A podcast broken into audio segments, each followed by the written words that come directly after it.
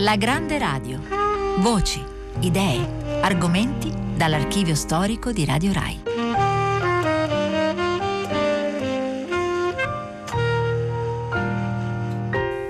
Il segreto è la coerenza, l'ho detto, la coerenza, il rispetto per il pubblico, il rispetto per la mia professione d'artista eh, che abbraccia tre, tre, settori, la regia, la, lo, lo scrivere e il recitare.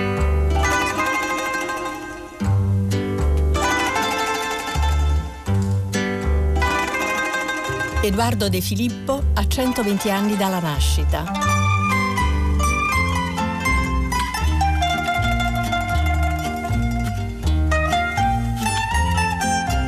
«1974». Parleremo questa mattina di un grande attore e autore napoletano, Edoardo. All'Eliseo ieri sera c'è stato il suo ritorno a Roma con una commedia nuova, Gli esami non finiscono mai. A proposito di questa commedia, Edoardo ha scritto che è la storia di Guglielmo Speranza, un personaggio che si presenterà al pubblico, così lui diceva, tenendo in mano all'apertura del sipario tre barbe.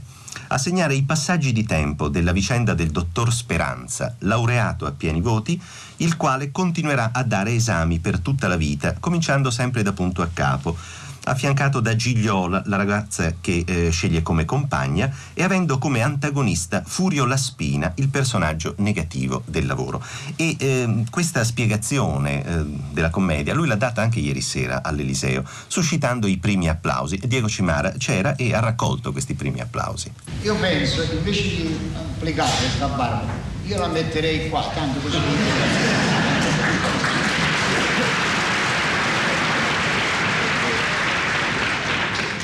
Darebbe fastidio certamente a voi eh, e dico la verità pure a me. non mi divertite.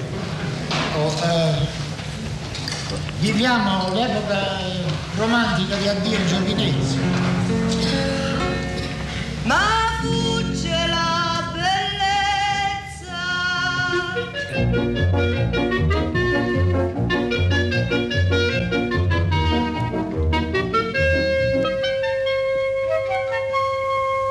Ha citato un episodio, un aneddoto della sua vita di attore riferito ai primi tempi eh, della sua attività a Milano, quando lei dovette recarsi in un piccolo teatro e poi ce lo spieghi lei stesso. Ma non furono i primi tempi. Io a Milano già c'ero stato dal 25 e poi nel 31 e poi nel 39 quando è scoppiata la guerra, nel 39 mi pare. E poi nel 39 si, si, ci fu questo, questa pausa di quattro anni e quando mi recai di nuovo a Milano dopo la liberazione, io avevo già eh, al mio attivo un, un, successo a Milano abbastanza nutrito, molto bello e di, di cui mi, mi, mi onoro. Eh ma i teatri si erano coalizzati e volevano dare alle compagnie le stesse percentuali che davano prima della guerra, cioè il 50%. Eh, e i tre impresari erano quelli del Teatro Nuovo, quello del, del um, l'Odeon e quello dell'Olimpia, l'Olimpia che adesso non esiste più, Suini Zerboni, Paone e Papi. E allora, eh, dopo aver trattato con l'uno, andavo dall'altro, l'altro mi offriva la stessa cosa, si erano coalizzati un poco. E allora io preferii andare a un teatro di terz'ordine che era il Mediolanum, un varietà, piccolo palcoscenico, piccoli camerini, un poco eh, in disuso, eh, liso. Le, le, tende erano scolorite, ma questo non voleva dire niente. Io feci un articolo sul Corriere Lombardo dove dissi io con un arcoscenico e quattro tavole per me è teatro. E vado lo stesso. E andai con Filumena Marturano. E feci chiudere il teatro Odeon per una sera per mancanza di pubblico.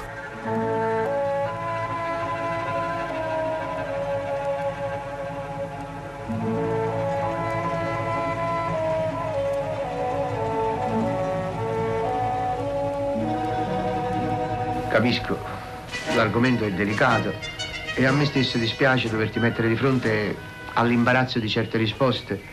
Eh, ma noi stasera ci abbiamo sposato. Eh, non c'è tempo. Noi fra poco ci troveremo inginocchiati davanti a Dio. E non come due giovani inesperti che ci si trovano così per avere creduto amore, un sentimento qualunque che magari poteva essere soddisfatto ed esaurito nel più normale e naturale dei modi, ma noi no. E, Filomè, grazie a Dio la nostra vita l'abbiamo vissuta. I tengo 52 anni passati e tu ne tieni 48. Filomè, due coscienze formate che hanno il dovere di comprendere il loro gesto con crudezza e fino in fondo e di affrontarne in pieno tutte le responsabilità. Filomè, tu lo sai perché io ti sposo, ma io no. Io sacci che ti sposo perché tu mi hai detto che uno di quei tre è figlio a me. Solo per questo. No. No, no. Perché ti voglio bene. Eh sì. Siamo stati 25 anni assieme. Filomè, 25 anni rappresentano una vita. Ricordi, nostalgie, vita in comune. L'ho capito da me, mi troverei sbandato, che baga facendo dopo tanti anni. E poi perché ci credo. Ci credo, Filomè. Sono cose che si sentono. Io lo sento, ci credo. E ti conosco buono. E perciò ti sto parlando così. Filomè, a notte non dormo. Sono dieci mesi da quella sera, ti giuro, io non ho trovato più pace. Non dormo, non mangio, non mi diverto. Tu, Billy, sto sempre a casa. Se tu sapessi in da sto cuore che tengo. Filomè, è una cosa che mi ferma il respiro, ti giuro. Io certe volte faccio così e il respiro si ferma qua. E tu non mi puoi far campare così. Tu sei una donna che ha vissuto, una donna che conosce il mondo. Eh, santo Dio, ma vi sa pure un po' che bene. Non mi può far campare così. Eh? Filomè, Filomè, ti ricordi quando mi dicesti non giurare? E io non giurai. E allora l'elemosina te la posso chiedere, no? Filomè, te la chiedi inginocchiata, baciandoti in mano, il vestito. Ma tu mi dici chi è mio figlio, la carne mia, il sangue mio. E me lo devi dire per te stesso, per non dare l'impressione che stai facendo un ricatto. Perché io ti sposo lo stesso, Filomè, te lo giuro, parola di galantuomo ti sposo lo stesso.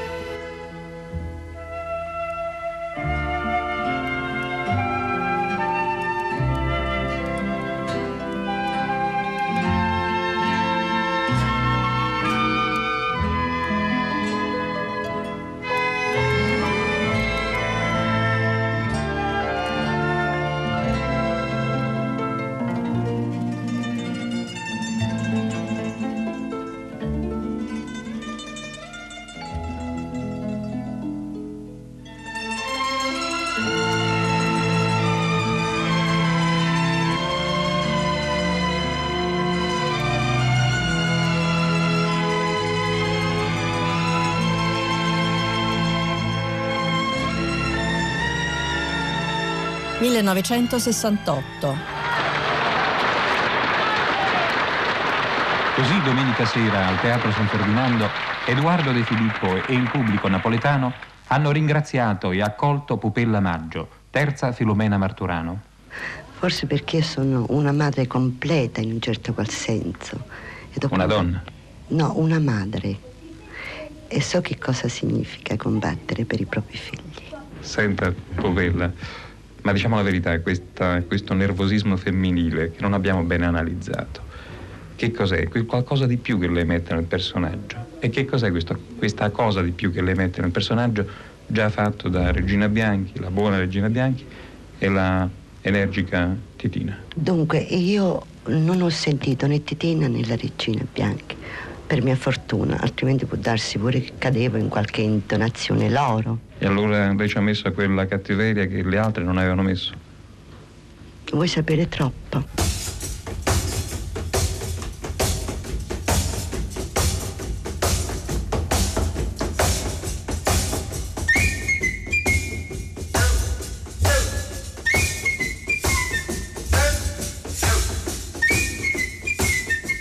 Ti pago. 1956.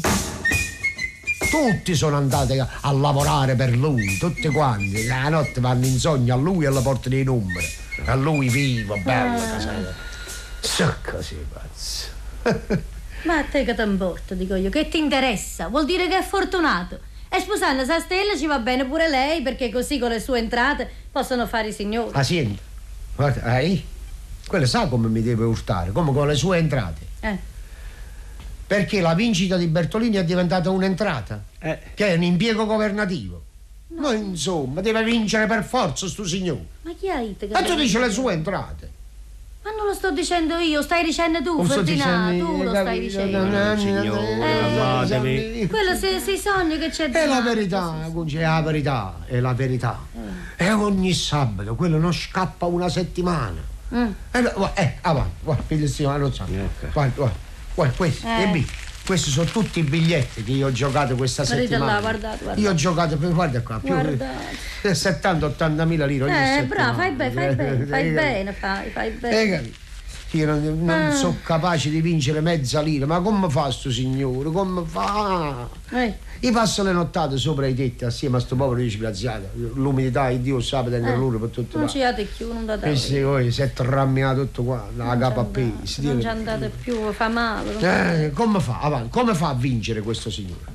Ma che vuol dire? Eh, Tu non vinci perché sei invidioso, hai capito Ferdinando? Come? Tu hai invidia di Bertolini, No, se giochi che gli le... Che c'entra Sì, sì, lascia stare. Ho cominciato col dire No, ma io ti conosco, tu hai invidia e Bertolini. Non è l'invidia, Allora che è la- succede? è- Che Achille sì, vince e tu no. sì. Perché Aspetta, se tu tieni sì. questa cattiveria con Kill, No, no. questa è invidia, Ferdinando. no, no, s- Hai invidia di quel silenzio, ragazzo. Sì, no, sì. no, no, la gente sei Se- invidioso. sì. Lo sto dicendo e Sì, lo dico sì. che sei Dai, invidioso. non è l'invidia. Sei, invi- Sì. sei invidioso.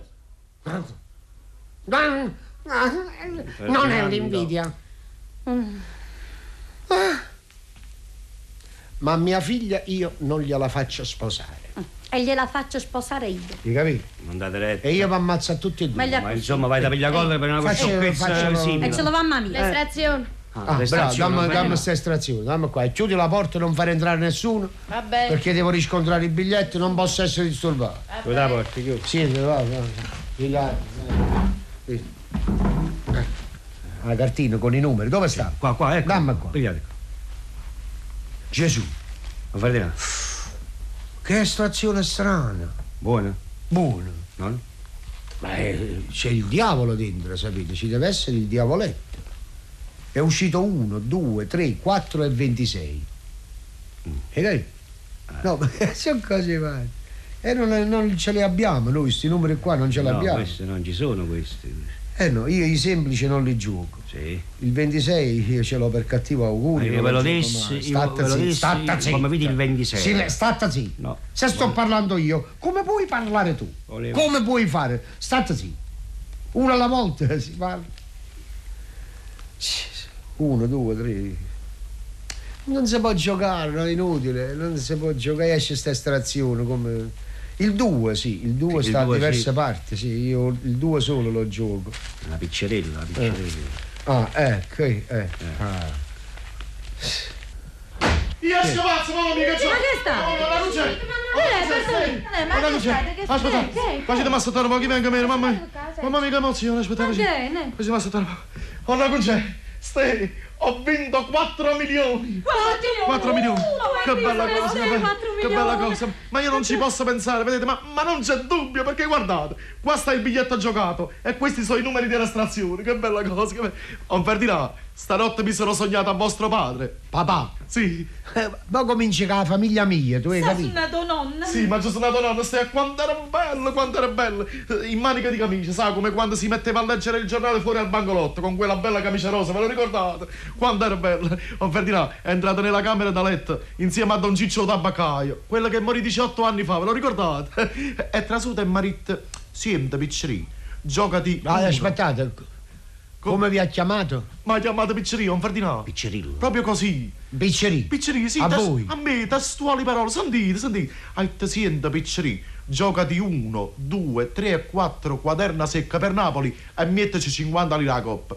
Io detto, ma come non sapevo, ma che numeri sono questi? Ha risposto, stai zitto, fai come ti ho detto io. 1, 2, 3 e 4, quaderna secca per Napoli e metteci 50 lire a coppa. Non per dire la verità, ho fatto come ha detto la buonanima di vostro padre. 1, 2, 3 e 4. Sì. E sono numeri che si giocano questi. Eh, ma, ma intanto sono uscito. Eh, ma non è regola. Eh, eh. guardate, guardate. E sai giocare tu, Guarda, sai giocare. Gioco contro regola. Ma proprio contro regola. Contro regola. Eh già, è 1, 2, 3 e 4. Oh, Ferdinando, Eh. adesso sono ricco, me la fate sposare a Stella? Eh, già, certo. Adesso sei ricco. Adesso è un'altra cosa, ma va bene, abbiamo capito. Va, va. Il biglietto è mio. Sì. La vincita aspetta a me. I numeri me li ha dati mio padre. Ma che vi sta pazziando? Ma fosse scemo, ne Ferdinando. Non ti pago, hai capito? Non ti do che soldi. Vabbè, il biglietto sta qua, oi. sta nel mio portafoglio, ma, ma ricordatelo. Nemmeno i carabinieri a cavallo mi levano il biglietto in da sacca. Tu vieni a pigliare sopra il tribunale. Ya fa 18.000 cause. Ma che stai Hai dicendo? capito? Ma e io ce l'ho in tribunale, io faccio 18.000 cose. Senza...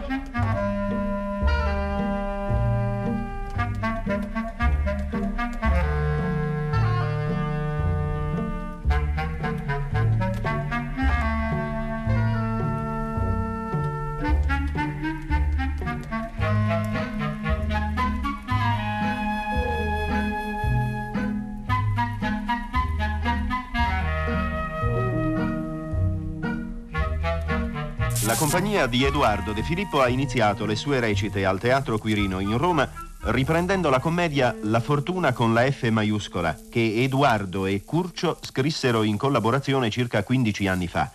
Ecco al nostro microfono Edoardo De Filippo. Non è esatto che sia stata scritta mh, proprio nel 42. Pensi che questa commedia eh, è stata scritta da me, cioè da me. Il primo atto di questa commedia è stato scritto niente di meno che nel 25, quando non ancora avevo compagnia, quando recitavo appena, eh, eh, facevo delle parti di brillante in compagnie napoletane e in giro per l'Italia. Avevo questo atto scritto e poi non andai avanti in quanto non me l'accettavano nemmeno allora una commedia e l'ho tenuto in cassetta fino al 42. Nel 42 eh, ne parlammo con Curcio e proprio povero Armando mi chiese se io avevo qualche idea per una commedia. Dico io ho un atto unico e te lo faccio leggere, se puoi andare avanti, perché io l'ho scritto nel 24 o 25, non ricordo bene, se puoi andare avanti fammi sapere qualche cosa. Lui lesse l'atto e dopo 15 giorni mi portò il secondo. Il secondo mi dette spunto per il terzo e dissi lascia stare che adesso il terzo me lo scrivo io. E questa è la storia della commedia. Andò in scena, mi pare, a Torino. A Torino ebbe un enorme successo e andammo a Milano. A Milano ebbe 70 repliche. Era il periodo eh, dell'oscuramento, c'era, c'era il buio, era il periodo dei, dei vetri eh, ricoperti di carte incollate per i bombardamenti.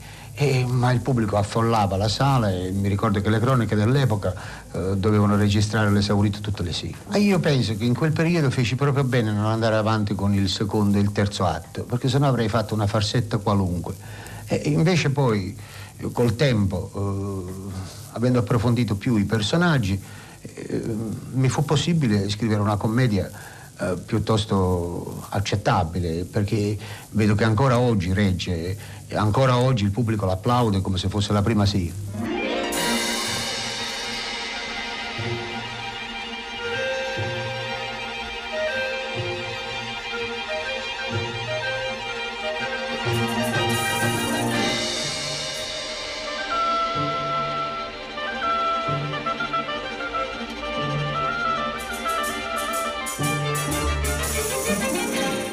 Grande radio. Edoardo De Filippo a 120 anni dalla nascita. Fin da giovanissimo non ho mai dubitato che per quel che riguarda i, i temi da trattare non c'è che uno scrigno, un forziere a cui attingere a piene mani ed è la vita stessa. Ma accanto alla vita deve esserci sempre un vaglio lucente, un setaccio d'oro che filtra la realtà e la trasforma in teatro, la fantasia.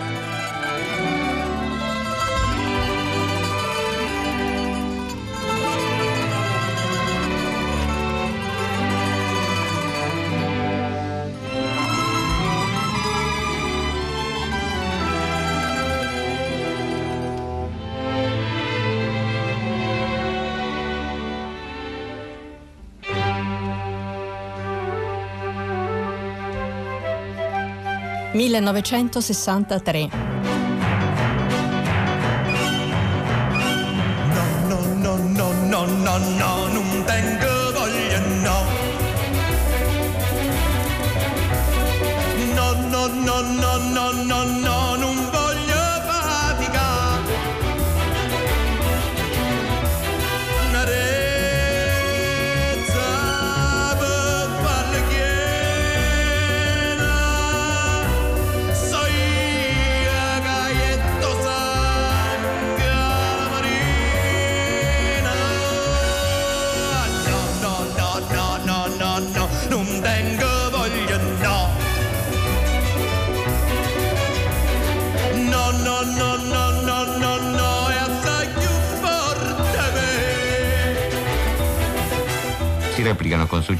Milano e a Roma due Masanielli. Quello di Milano col titolo appunto di Masaniello e musiche di Piero Umiliani e quello di Roma col titolo di Tommaso d'Amalfi e musiche di Modugno.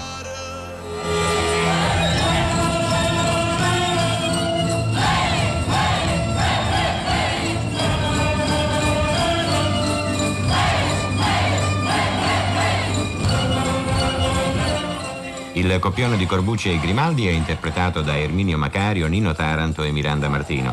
Il testo di Edoardo De Filippo da Domenico Modugno, Liana Orfei, Franco Franchi e Ciccio Ingrassia.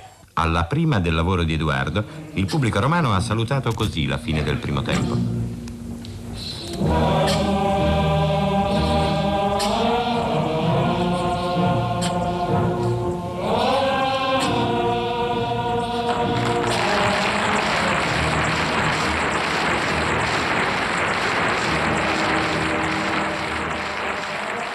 E così la scena finale.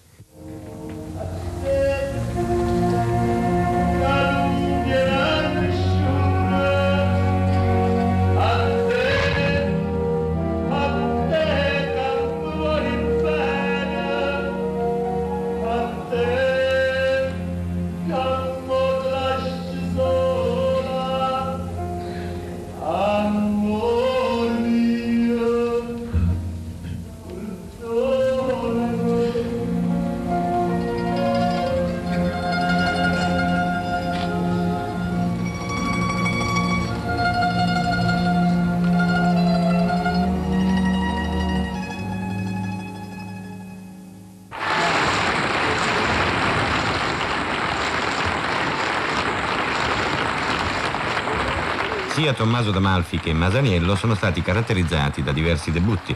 Quello di Miranda Martino e Eliana Orfei come soubrette, di Domenico Modugno come capocomico e di Edoardo come autore di copioni per il teatro leggero. E Modugno, andiamo a sentire come si sente dopo la grande prova il papà dei cantautori italiani. Che effetto fa fare il capocomico? Mamma mia. Solo mamma mia. Spese tante? Beh, insomma. Comunque i baffi non tremano ancora, no? Altro che baffi, qui tremano le gambe. Senti, le differenze più sostanziali fra il personaggio storico e quello disegnato per te da Edoardo quali sono in effetti? Che fine faceva in realtà Masaniello? Beh, in realtà Masaniello faceva la stessa fine che fa qui nel lavoro, solo che questa credo sia un'interpretazione storica di Edoardo che mi sembra azzeccatissima. Io credo che nella realtà è stato proprio così. Perché è talmente giusta, talmente un arco talmente preciso che se c'è stata una realtà non è stata che così. Al personaggio chi ci ha pensato per prima, te o lui? Beh, credo che ci abbiamo pensato tutte e due. Come a chi ci ha pensato Cioè, all'idea di All'idea. realizzare- Era un'idea che era nata, veramente è nata a tante altre persone, un po' troppe. Comunque lui la pensava da, da dieci anni questa cosa e io forse altrettanti. Solo che non ci siamo incontrati prima perché io dieci anni fa non potevo andare da Edoardo e chiedergli se voleva scrivere il Masaniello per me.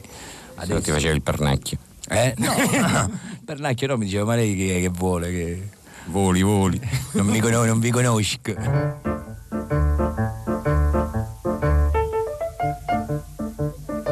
E si presenta l'uomo più camminatore del mondo, il genovese, buttando una faccia appesa.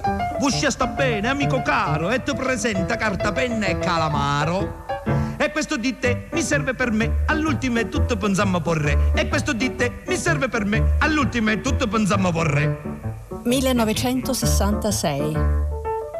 Per il cinematografo io ho avuto delle grosse soddisfazioni all'inizio e ho avuto delle amarezze in seguito. Di queste amarezze io dovrei, eh, non so, scusarmi, dovrei, dovrei dirvi i motivi, le ragioni, ma sono tante, sono tante le ragioni che possono amareggiare un regista. Vi dico solamente che al mio esordio cinematografico, quando feci Napoli Milionaria, che eh, fu un film eh, che al solo annunzio eh, destò, destò molti dubbi, in quanto si diceva che era difficile a- avere lo stesso successo eh, col cinematografo con un film tratto da una commedia che già aveva avuto un grosso successo. E invece il film non deluse affatto. Ebbe un grandissimo successo se voi ricordate. E forse in quell'epoca io ebbi nelle mani eh, il cinematografo, avrei potuto sfruttare quella situazione, ma a cottè del cinematografo io avevo un mio grande amore che è il teatro e non potetti dare tutto me stesso eh, a questo lavoro. E quindi il seguito fu un poco così, sportivo diciamo.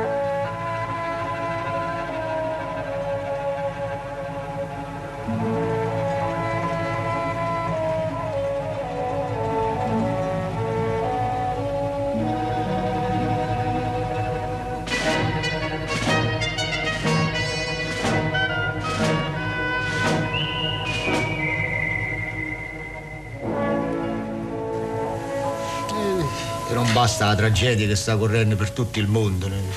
Non abbasta un lutto che portando in faccia tutto quanto. E Amedeo. Mm? Amedeo che fu mariuolo. Eh. Tu mi hai capito, ma oi? E io ho già capito che già sta qua. Più la famiglia si sta perdendo, più il padre di famiglia ha da pigliare responsabilità. E se ognuno potesse guardare in quella camera, oi, ognuno si metterebbe la mano sulla coscienza. Oh, può fare, mo si aspettare, ma mo, mo hai mai aspettato. Eh, eh, come ha detto il dottore, deve passare la nottata.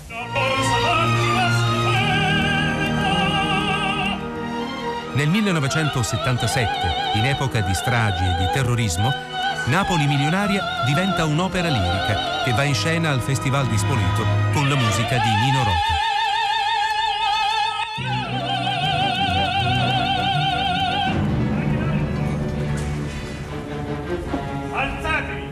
In questa edizione, Amalia è ormai apertamente l'amante di sette bellezze e Amedeo muore nel tentativo di sfuggire agli arresti.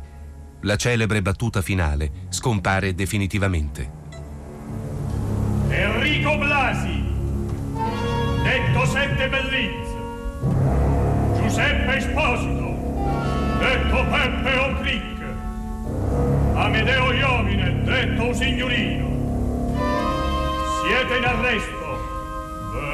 Venite con noi. La famosa battuta a passanutata, eh? non c'è. la- C'è un motivo perché l'avete tolta? Beh, l'ho tolta Mm. perché sarebbe stato anacronistico farla ripetere oggi, a distanza di 30 anni, quando questa nottata veramente non è passata. Non è passata, vero? La guerra non è finita e non è finito niente.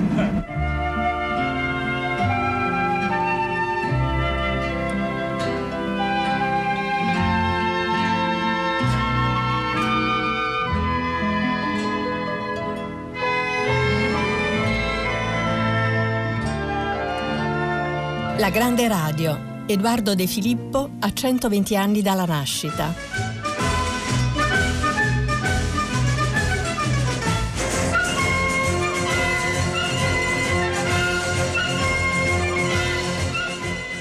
Voi ma volete sapere perché siete assassini? Però, oh, bravo, eh, e che vuol dire eh, che fa? Ecco, ma- dire che vuol dire che fa? Come? Ma che parla a fa? Ma, ma forse, vedete, in mezzo a voi ci sono anch'io e non me ne rendo conto. Avete capito? Come? E che avete sospettato l'uno dell'altro, ecco. O marito ha sospettato della moglie, la moglie ha sospettato del marito, la zia del nipote, un nipote della zia, la sorella del fratello, un fratello della sorella. Io vi ho accusati e voi non vi siete ribellati. Ecco, no, io vi ho chiamato assassino, non avete detto niente. L'avete creduto possibile. Insomma, io non so come dirvi. Un delitto lo avete messo nel bilancio di famiglia. Avete capito? Dice, Assassini di che? Come? Eh, oh, ma qua, La stima.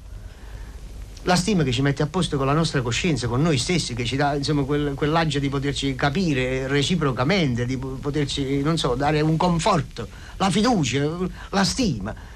Con Pasquale la stima e vi sembra un assassinio da niente. E come si fa? Senza la stima, voi capite, non, non si vive, non si può vivere. E come, come è possibile, Don Pasquale? Senza stima. Alessandro D'Amico, presentazione per Le Voci di Dentro. Questo Alberto Saporito è una ennesima variante di un personaggio che troviamo spesso nel teatro di Edoardo e che fu definito molto bene da Gerardo Guerrieri anni fa sulle colonne del Radio Corriere. È il cinquantenne nella cui vita ha luogo una rivoluzione. È l'onesto tranviere di Napoli milionaria che assiste ai bombardamenti della città, alla rapida corruzione generale e alle ripercussioni familiari che ne derivano. È il marito di questi fantasmi, che comincia a veder spettri intorno a sé.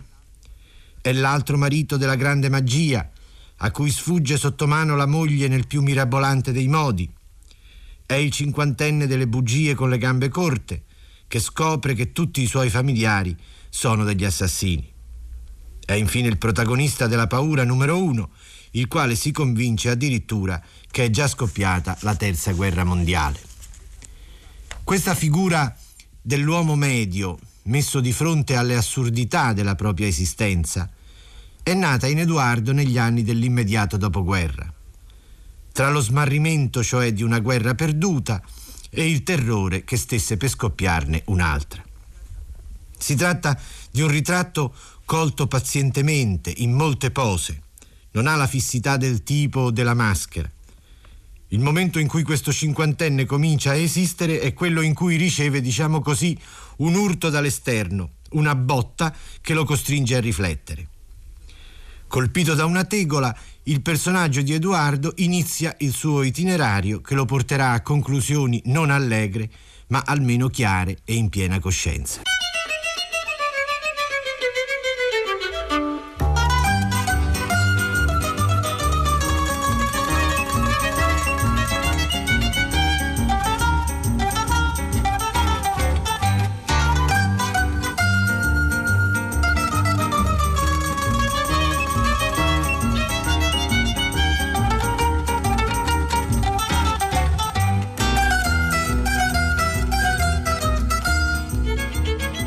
(1960).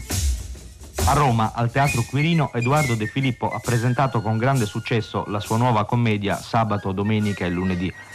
Siamo nell'ambito di una famiglia piccolo borghese napoletana dove la convivenza di tre generazioni, nonni, figli e nipoti, si svolge con tutti i prevedibili contrasti e con tutte le sorprese dettate dagli umori e dalla fantasia di ciascuno. Ma il vero contrasto che porterà la commedia, al di là di ogni pittoresca mania, ad una sua svolta tempestosa, scoppia tra Peppino, Edoardo De Filippo e Rosa, due coniugi che in trent'anni di matrimonio hanno vissuto insieme senza mai saper individuare le cause dei piccoli screzi quotidiani. Le incomprensioni si sommano e Peppino arriverà addirittura a sospettare di infedeltà la sua anziana moglie. L'accusa è ridicola, maturata attraverso una serie infinita di piccoli rancori mai chiariti. A Edoardo De Filippo, autore, protagonista e regista della commedia, abbiamo chiesto di riassumere la morale, la lezione di sabato, domenica e lunedì. La tesi di questa commedia, la morale di questa commedia è precisamente questa. Una famiglia di oggi, che vive in questo ambiente, a contatto del progresso, a contatto della televisione, infatti c'è la prima ragazzina, la, come si chiama, la Giulianella, che mh, vuole il provino alla televisione, vuole, vuole, evadere da quello che è l'impegno familiare, e cioè eh, la dittatura della famiglia. Intanto eh, ci sono gli uomini eh, dell'Ottocento, c'è la generazione passata. Infatti Giulianella è quella che scioglie il nodo di questa commedia, dice perché non vi parlate? Infatti quando i due personaggi, quelli dell'Ottocento, che in fondo avevano già fatto quello eh, che fanno oggi i giovani, vero, ma con una ipocrisia più pronunciata, riescono a parlare fra di loro, raggiungono quell'intimità che poi porta vero, a questo finale così speranzoso, così aperto, così arioso. Dico così arioso perché Alla riprova, quando la commedia è andata alla ribalta, mi sono accorto che io avevo colto nel segno. Hai fatto? Devo aspettare queste altre due. E taglia, taglia, fai presto. Signor, ma io credo che tutta questa cipolla basta. Adesso mi vuoi insegnare come si fa il ragù? Più ce ne metti di cipolla e più aromatico e sostanzioso viene il sugo. Tutto il segreto sta nel farlo soffriggere a fuoco lento. Quando soffrigge lentamente, la cipolla si consuma fino a creare intorno al pezzo di carne una specie di crosta nera.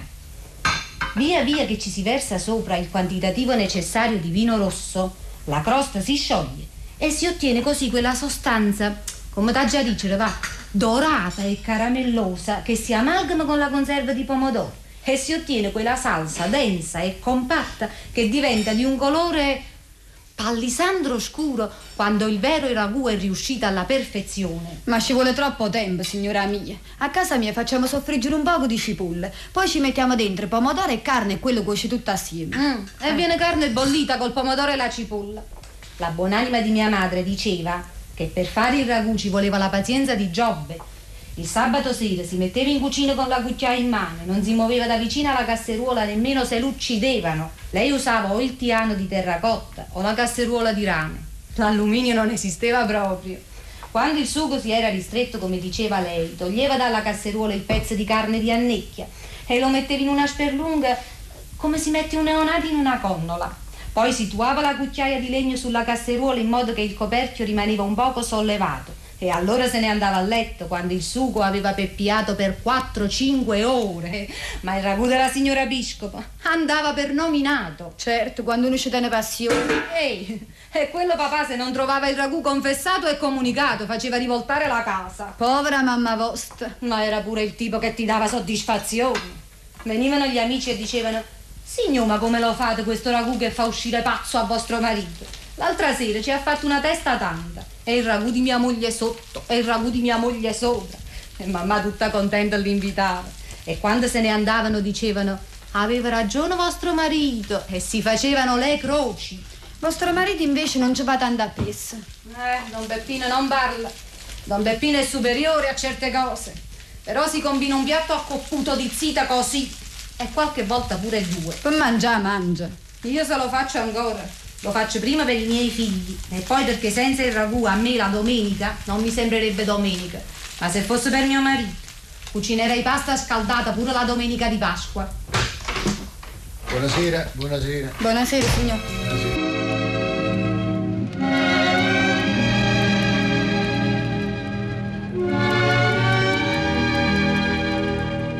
Eh, non ti controlli più. Ma che dici? Mm. Che significa non ti controlli più? Tu mi capisci? No, io non capisco. No. Sei tu che ti devi spiegare. Mm. Io capisco soltanto che tutto quello che faccio in casa è perduto. Mm. Avete capito, Rompapì? Io non voglio più combattere con i figli, i parenti, la pazienza ha un limite. Ma Roma, State zitto tu. che state? Qua, oi, tutta la vita mia qua dentro a fare la serva, a servire tutta la famiglia come una vaiassa. Ma chi te lo fa fare? Senza riconoscenza da parte di nessuno. Avete sentito? Chi te lo fa fare? Ma si può sapere che è successo? Eh, ci stiamo preparando per la domenica. No, ci siamo permessi di toccare i signori imparato. Ma mi devono tagliare le mani. Mi devono tagliare le mani se metto più piedi in cucina. Avete capito? Uh, figuriamoci, Anna Roma, ce lo metti, non ce lo metti il piede in cucina? Ma che me ne importa? A me mi devi credere. Io in questa casa sono trattato come l'ultimo di tutti. Che mi tratta come se io fosse un servitore. Mia figlia sente il puzzo di cipolla. Eh, sì. Quello scostumante di suo fratello l'ho dovuto mettere a posto. Sì, se no lo sì. mandava all'ospedale con un piatto in faccia. Sì, è sentitela che vipera che è diventata. Mio marito non esiste più in casa.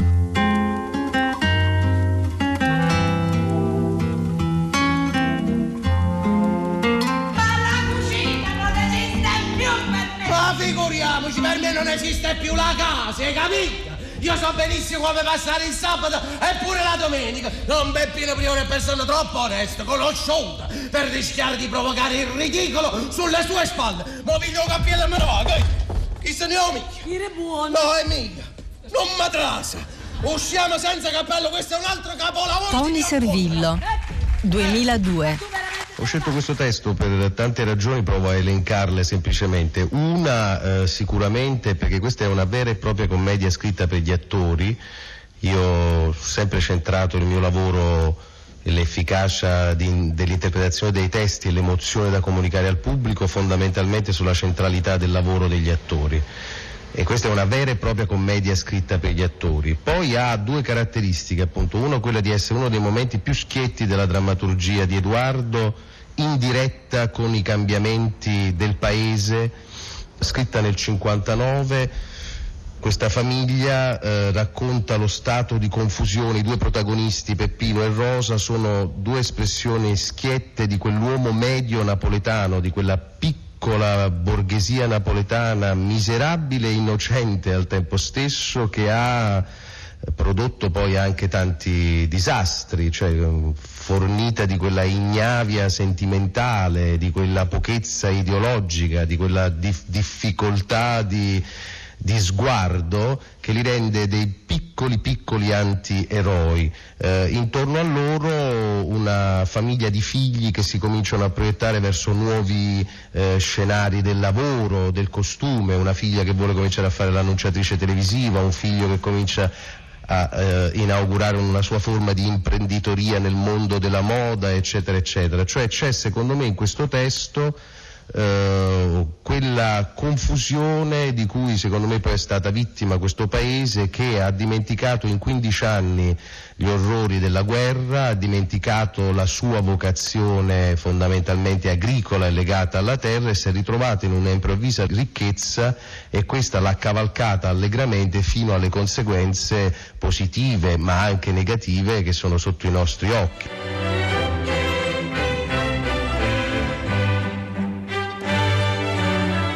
Come mai lei è riuscito a interpretare eh, con una perfezione filologica un teatro che non è, è quello di adesso, è quello di una volta? Beh, e perché questo, questo genere io lo conosco prima di tutto per averlo studiato sui testi e, per- e soprattutto per averlo vissuto, per averlo vissuto con attori dell'epoca che hanno tramandato a me questo, questo filone eh, attraverso il quale si può vedere l'evoluzione della recitazione, del- della stesura dei testi e dei trucchi persino e della scenografia. Che differenza c'è tra il teatro di Edoardo, quello di oggi, e quello di una volta, quello di Scarpetta, appunto? Questo io non glielo posso dire perché non mi conviene, non posso dirlo. Questo lo devono dire i critici, lo devono dire i saggisti. Io mm, lavoro, faccio il mio mestiere di, di scrittore, di attore, di regista, ma se è valido, se è buono e se... Che dovrei dire? A Napoli sapete come si dice? Eh, quando si fa una domanda del genere si dice acquaiolo, acqua e fresca. È molto bella e non ha bisogno di commenti. Non ha bisogno di commenti, che può dire l'acquaiolo? L'acquaiolo può dire sì signore, signore, è fresca, eh, e invece può bere pure un'acqua che è un brodo. Eh, il teatro è sorpresa, è, è il teatro è incanto, è luce, è, è quello che si dà in una sera sola e che il pubblico può apprezzare in quella sera e poi deve dimenticarlo.